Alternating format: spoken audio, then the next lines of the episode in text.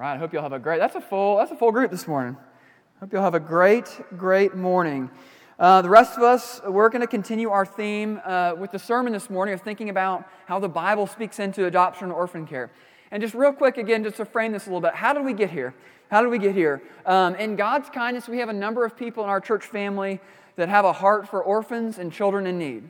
Um, and these people have been wading into these waters for multiple years now, as Sandy just shared. Our sending church, Downtown Presbyterian, that, that sent us out uh, a year and a half ago, um, had some ministries in this area. And so it was sort of the collective heart of that church as well. Uh, but this adoption and orphan care ministry team um, is really this uh, beautiful picture of God providing a group of people already serving in this area in our church um, that want to get people in our church together to mobilize and, and um, serve as a church body in this important area. Um, I said this at the beginning of the service. I try to every week. We talk a lot about our vision of seeing every person in every surrounding neighborhood gathered together around the good news of Jesus Christ and made new in Him. If you've been around our church much, you've probably heard that before. And uh, this room is a beautiful picture of that, right? God gathering different people together, being made new in Jesus, all centered around the good news of the gospel. And then we, we now dream and pray of people outside of our walls coming into that, of God reaching them and bringing them together around the gospel that we might be worshiping as one. And, and as you pray and dream about who God might call into our church family, we all have ideas and, and images about who that might be. I want you to think about our theme of the morning. Um, recent statistics say that there are just under 900 children in the foster care system in Greenville County as of this summer, just over 3,000 in the upstate. So 900 in Greenville County. That means right here in our surrounding neighborhoods, there are children without homes. Um, reaching and caring for these vulnerable children is actually right at the heart of our vision as a church. And this is something very near to the heart of God and actually flows directly out of the core gospel truths that we proclaim, which we'll see this morning. We're going to look at Galatians chapter 4, verses 1 through 7. It's in your bulletin. If not, if you have a Bible, you can turn there. Galatians 4, beginning in verse 1. I mean that the heir, as long as he is a child, is no different from a slave, though he is the owner of everything but he is under guardians and managers until the date set by his father. In the same way, we also, when we were children, we were enslaved to the elementary principles of the world. But when the fullness of time had come, God sent forth his Son, born of a woman, born under the law, to redeem those who were under the law, so that we might receive adoption as sons. And because you are sons, God has sent the Spirit of his Son into, your, into our hearts, crying, Abba, Father. So you are no longer a slave, but a son. And if a son, then an heir through God. The word of the Lord. Father, we do thank you for your word. Thank you uh, that you have said that it's living and active, that it actually does something to us as we avail ourselves to it. So, Father, would you be at work by your Spirit, applying it to our hearts? Do what only your Spirit can do through your word this morning. I pray that the words of my mouth and the meditations of all of our hearts would be pleasing and acceptable in your sight, O Lord, our rock and our Redeemer. In Jesus' name we pray. Amen. All right, so three headings this morning that I want to think about this. I want to talk about life under the law. Then I want to talk about life as a child of God. Then I'm going to make two applications life under the law, life as a child of God, and then two applications. First, let's talk about life under the law. Look at verse 1 again. This is really interesting. He jumps in sort of mid thought. He says, I mean that the heir, as long as he is a child, is no different from a slave, though he is the owner of everything, but he is under guardians and managers until the date set by his father. In the same way, we also, when we were children, were enslaved to the elementary principles of the world. Right. What is Paul saying here? The main theme of Galatians will help us understand these verses. The main issue in Galatia was that false teachers were telling believers that they had to follow uh, Jewish ceremonial laws in order to truly be saved. Um, they were essentially making the argument that, that salvation in Jesus was not by faith alone, but it was faith plus specific kinds of obedience. That's sort of the backdrop here. And in our passage, Paul is telling them Okay, this is what it's like to live under law. If you're going to do as these false teachers are telling you, this is what that's going to be like. The late scholar John Stott summarized it this way. He says, Under the law, Paul says that men were like an heir during his childhood. Let us picture a boy who is the heir to a great estate. One day it will all be his. Indeed, it is already his by promise, but not yet in experience because he's still a child.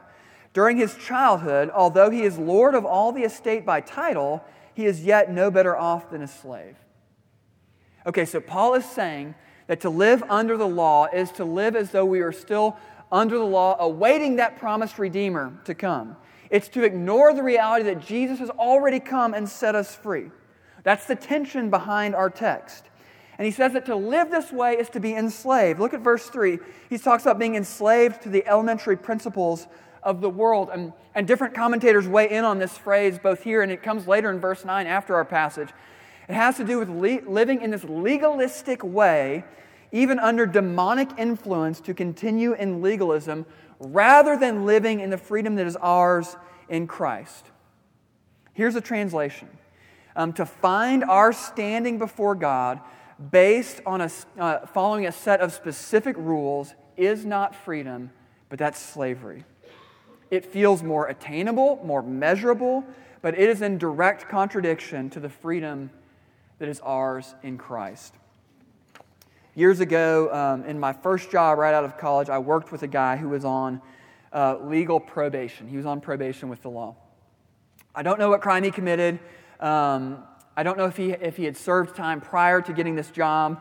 All I knew was we worked together. He was on probation. He was really open about this. He had actually come to faith in Christ at some point along this journey. Um, and so, for this guy to be on probation, um, it meant that he had certain restrictions on his life, uh, as you might imagine. Certain um, places he could or could not travel. Um, the primary restriction that I observed in his life was that he was required to check in with a probation officer on a regular basis. And this officer was to monitor his progress to make sure he was, you know, obeying the law. They sort of had like a microscope on him uh, during this whole time to make sure he was doing what he was doing, not doing what he shouldn't be doing. And by the way, that may be a part of your story, maybe a part of your past. Um, and that, that was for this guy. Um, and he had a great job. We were coworkers. He was married. He had children.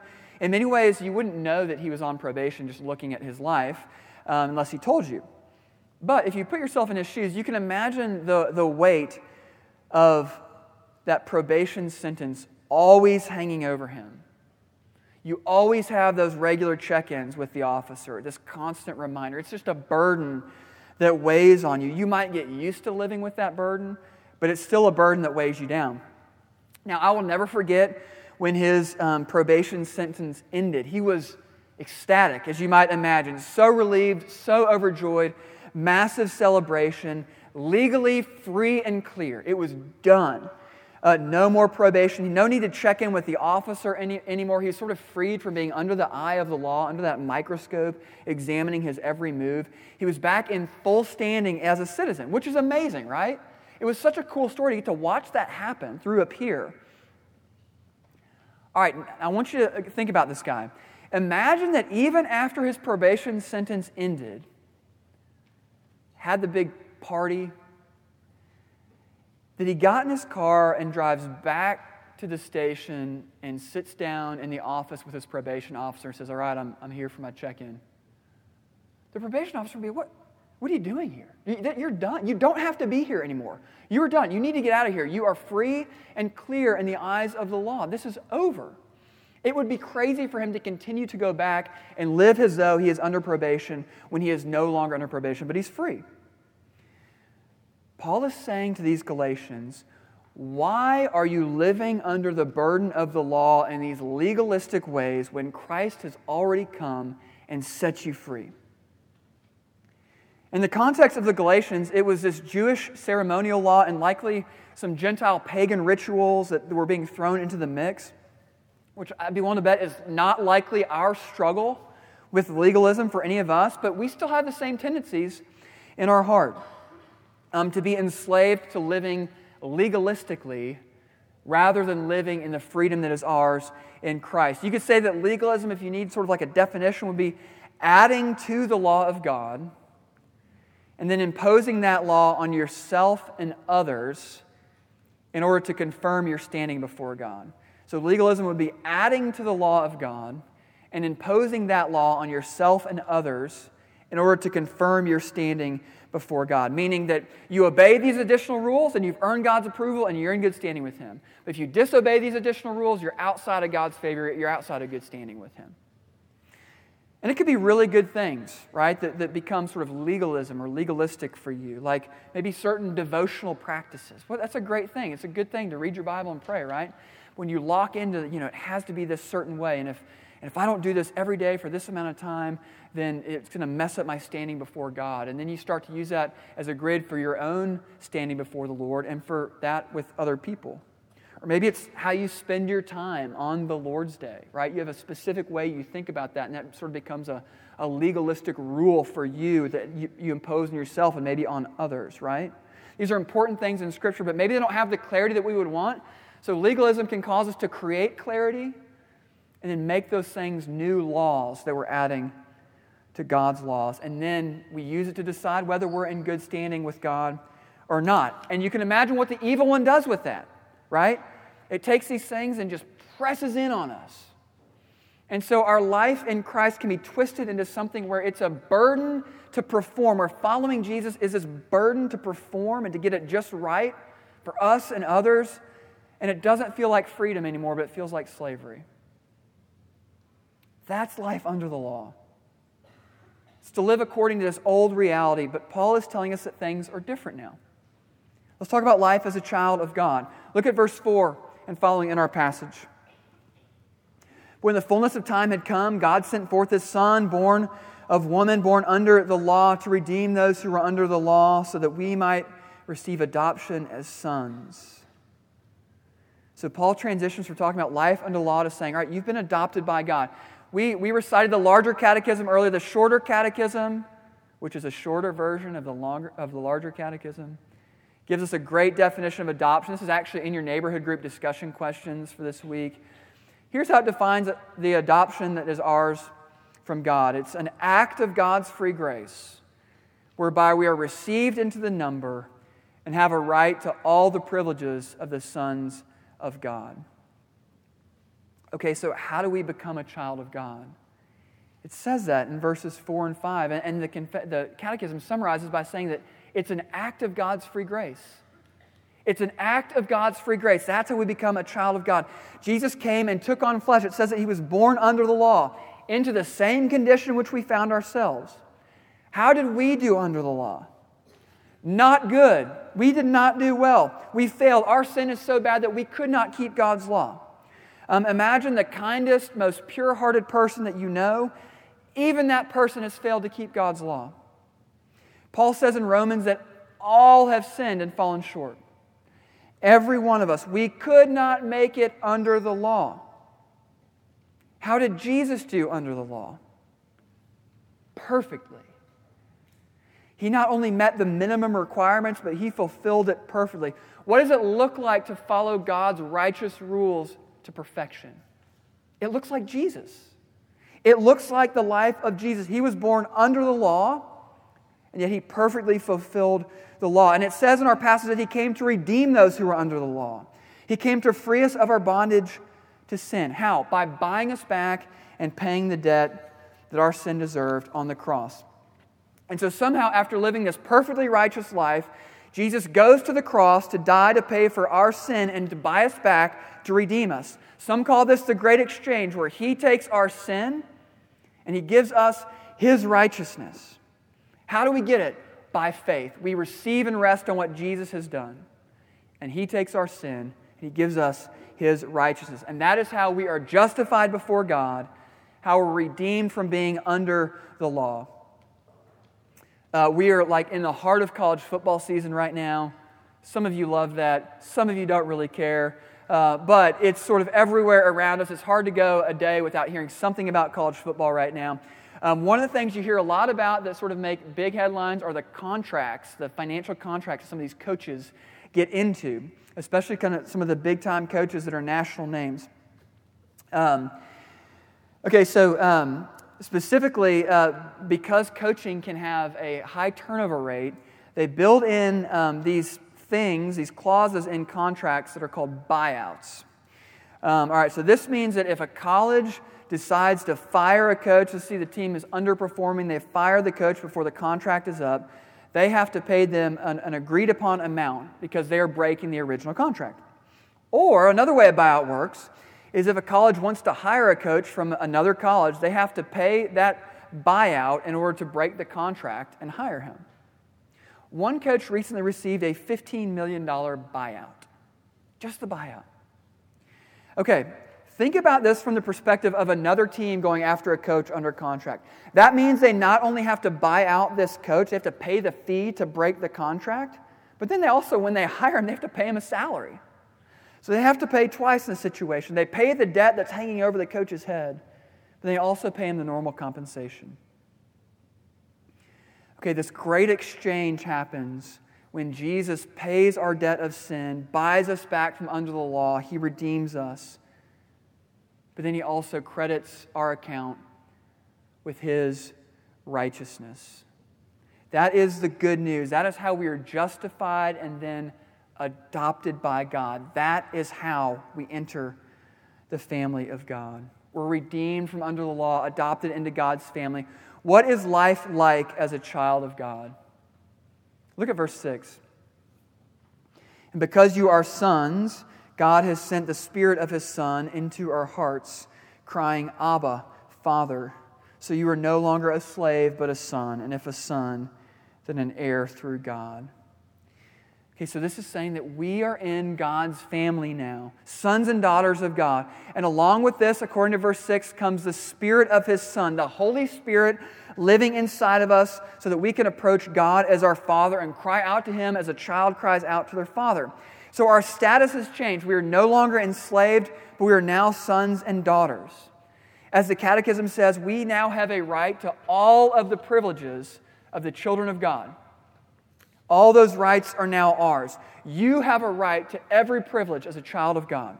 Right now, you have that. If you've entrusted yourself to Christ, you're fully a child of God. A few years ago, um, I asked a friend to, to recount their experience of adopting a child internationally.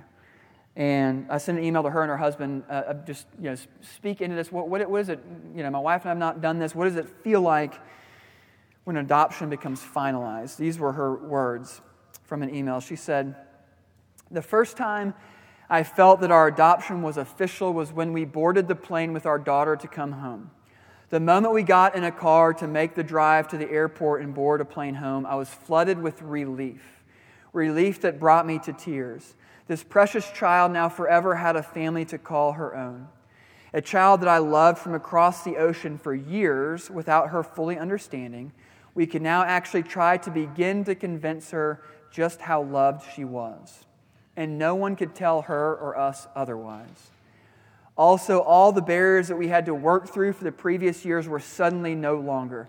This brought such great joy. All of the heartache that came along with the whole process was all of a sudden so clearly worth it because she was here. And suddenly we were able to hold her, talk to her, kiss her because the paperwork, the interviews, the home study, all that work had all been taken care of. I'm still so very thankful. Do you hear what this parent said? We can now actually try to begin to convince her just how loved she was. Um, we've been adopted by God, and part of what this means is that God, by His Holy Spirit, will spend the rest of our lives convincing us of how loved we are by Him. Do you know that's like a main thing of our sanctification, of our growing in Christ, is to believe, to really believe more and more that God loves us?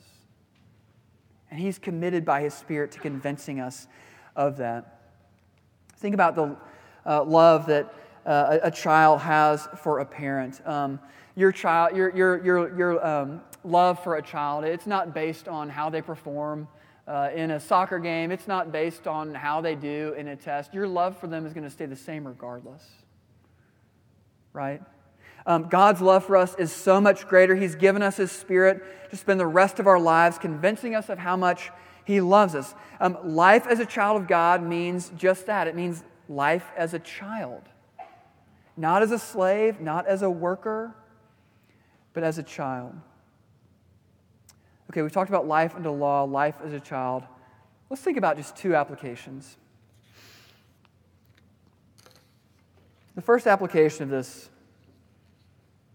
is this In Christ, you've been adopted by God. That's the first application. In Christ, you've been adopted by God.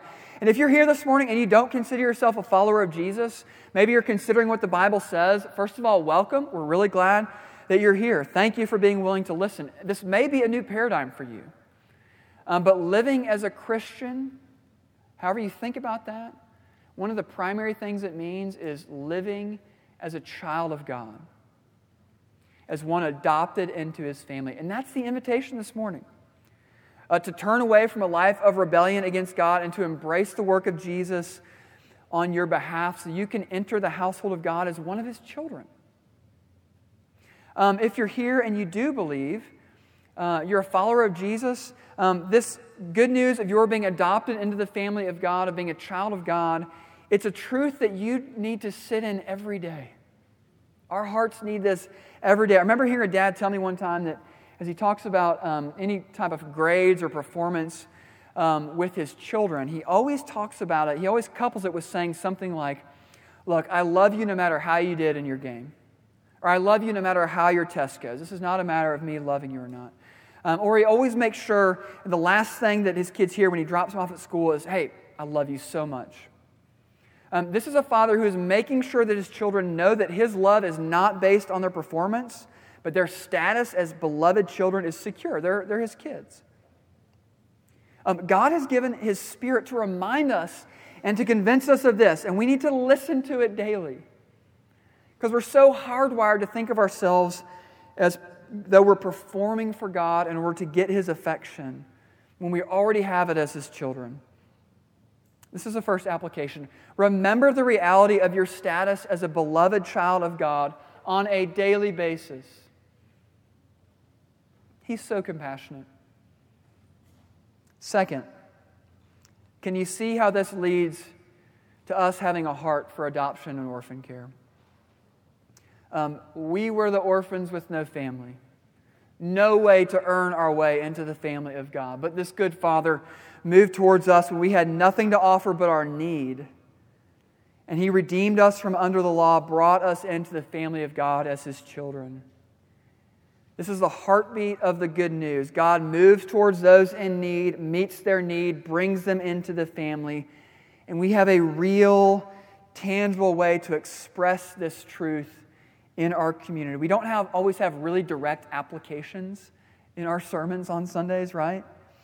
Um, but throughout the scriptures, we're actually told that the way, um, the way we view the most vulnerable is our direct, as a, a direct reflection of our nearness to God. We read this earlier, James chapter 1, 27. Religion that is pure and undefiled before God the Father is this to visit orphans and widows in their affliction and to keep oneself unstained from the world. This was actually, if you read church history, uh, right when the New Testament church sort of started. You can read non believing historians say that this was one of the primary testimonies of the early church. Christians were taking care of children that no one else wanted to take care of, children that were literally being put out to the street. The Christians were the ones that were picking them up and bringing them in and caring for them. It's all throughout the scripture, it's all throughout the history of the church. There is this calling to take a step forward and to tangibly care for orphans. Um, I've heard from multiple people in our church family over recent months uh, just sort of say in passing that God is sort of stirring in them to take the next step into the adoption or orphan care world. So some of you are already like sort of really thinking hard about this even before you know doing something like this uh, during a worship service. Um, others of you maybe had not even really thought at all about this until you walked in the door. You did not know we were going to talk about this this morning. Um, the question to consider, though, is what would be the realistic, doable next step for you? What's the realistic, doable next step for you in the world of adoption and orphan care? Maybe it's something like grabbing one of the books off the table on your way out and just reading a book. Maybe it starts with just understanding more of the need and more of what this could look like and how your faith shapes that and, and how that interacts together. Maybe it's reading a book. There are free books on the table. Uh, maybe it's grabbing coffee. Maybe you recognize a name on that insert of someone in our church family that's already in this world, and it's just grabbing coffee and say, hey, tell me about this. I want to hear about this. I want to pray for you and just see how God might be stirring this. Or maybe it's full steam ahead and start the process of becoming a foster parent or start pursuing adoption. What's the realistic next step for you? That's what I want to leave you with. That's what I want you to think about this morning. Because all of this flows outside out of God's heartbeat of his care for us, his adoption of us, his movement towards us.